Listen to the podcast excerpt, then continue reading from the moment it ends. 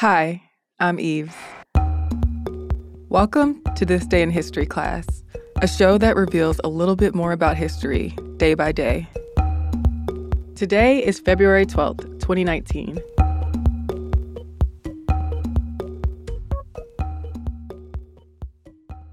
The day was February 12th, 1909. In New York City, a group of black and white people met to talk about the status of black people in the United States. There were 60 people at the meeting, including suffragists, philanthropists, journalists, clergymen, educators, and people from other traditions in attendance. And some of them had been part of the abolitionist movement. Many of the people there had also been part of the Niagara Movement, which was a civil rights group founded in 1905 by sociologist and activist W.E.B. Du Bois and editor and activist William Monroe Trotter. The date of this meeting was notable because it was the 100th anniversary of former U.S. President Abraham Lincoln's birth, which many found meaningful because Lincoln issued the Emancipation Proclamation. But anti black violence was still endemic in the United States, and the people who met in New York on this day were committed to fighting racism and discrimination in the U.S by starting what was sometimes called a new abolition movement. At the time, Jim Crow laws enforced racial segregation in the South, though discrimination on the basis of race was a constant throughout the United States. Thousands of black people were being lynched by white mobs at public events that were made into spectacles, and deadly race riots were taking place across the country.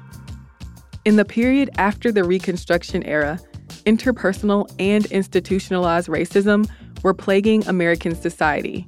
But activists, reformers, and revolutionaries were organizing and fighting to combat the rampant racism and violence in the country.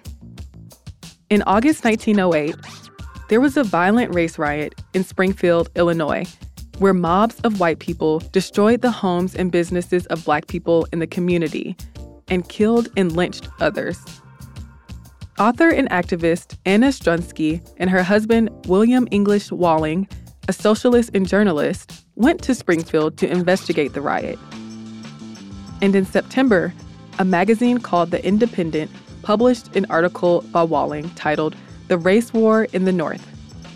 In the article, he wrote that people must revive the spirit of the abolitionists and treat black people as social and political equals or else the race war would continue to spread across the country. And Walling went on to write the following The day these methods become general in the North, every hope of political democracy will be dead. Other weaker races and classes will be persecuted in the North as in the South.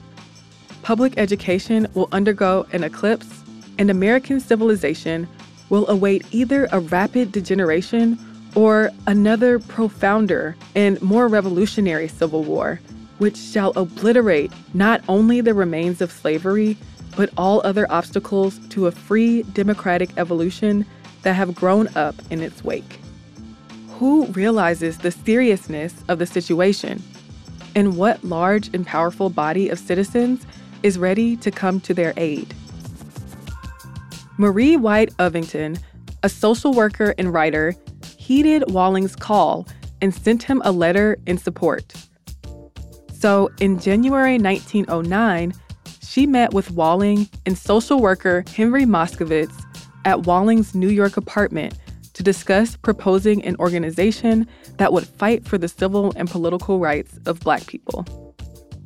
So Oswald Garrison Villard, grandson of the abolitionist William Lloyd Garrison, wrote The Call which was a summons for civil rights activists to form an organization that would advocate for ending racial injustice in America and fight for African Americans' rights.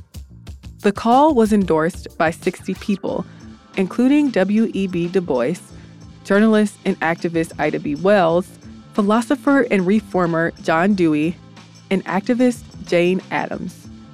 And on February 12, 1909, a group including Mary Church Terrell, Charles Edward Russell, and Florence Kelley, among others, met for a national conference. But they didn't hold their first large meeting until May, when they organized as the National Negro Committee.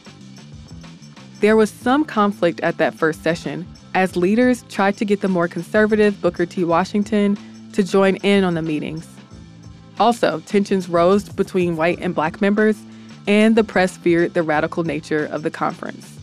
But by 1910, members of the committee had formed the National Association for the Advancement of Colored People, or the NAACP.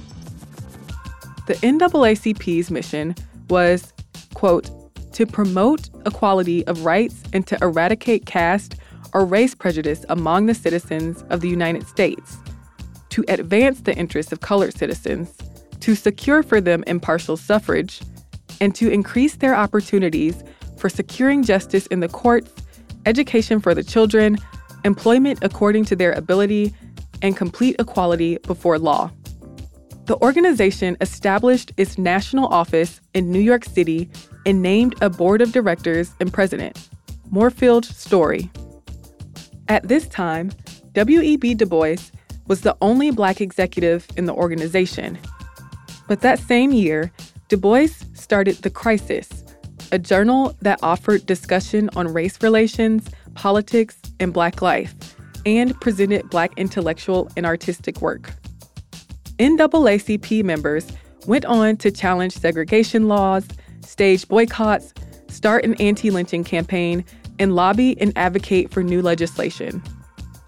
The NAACP's methods aren't loved by people who use more direct action tactics. But the organization did make gains in the movement for black civil rights and is still going today. I'm Eve Jeffcoat, and hopefully you know a little more about history today than you did yesterday. We'll see you tomorrow.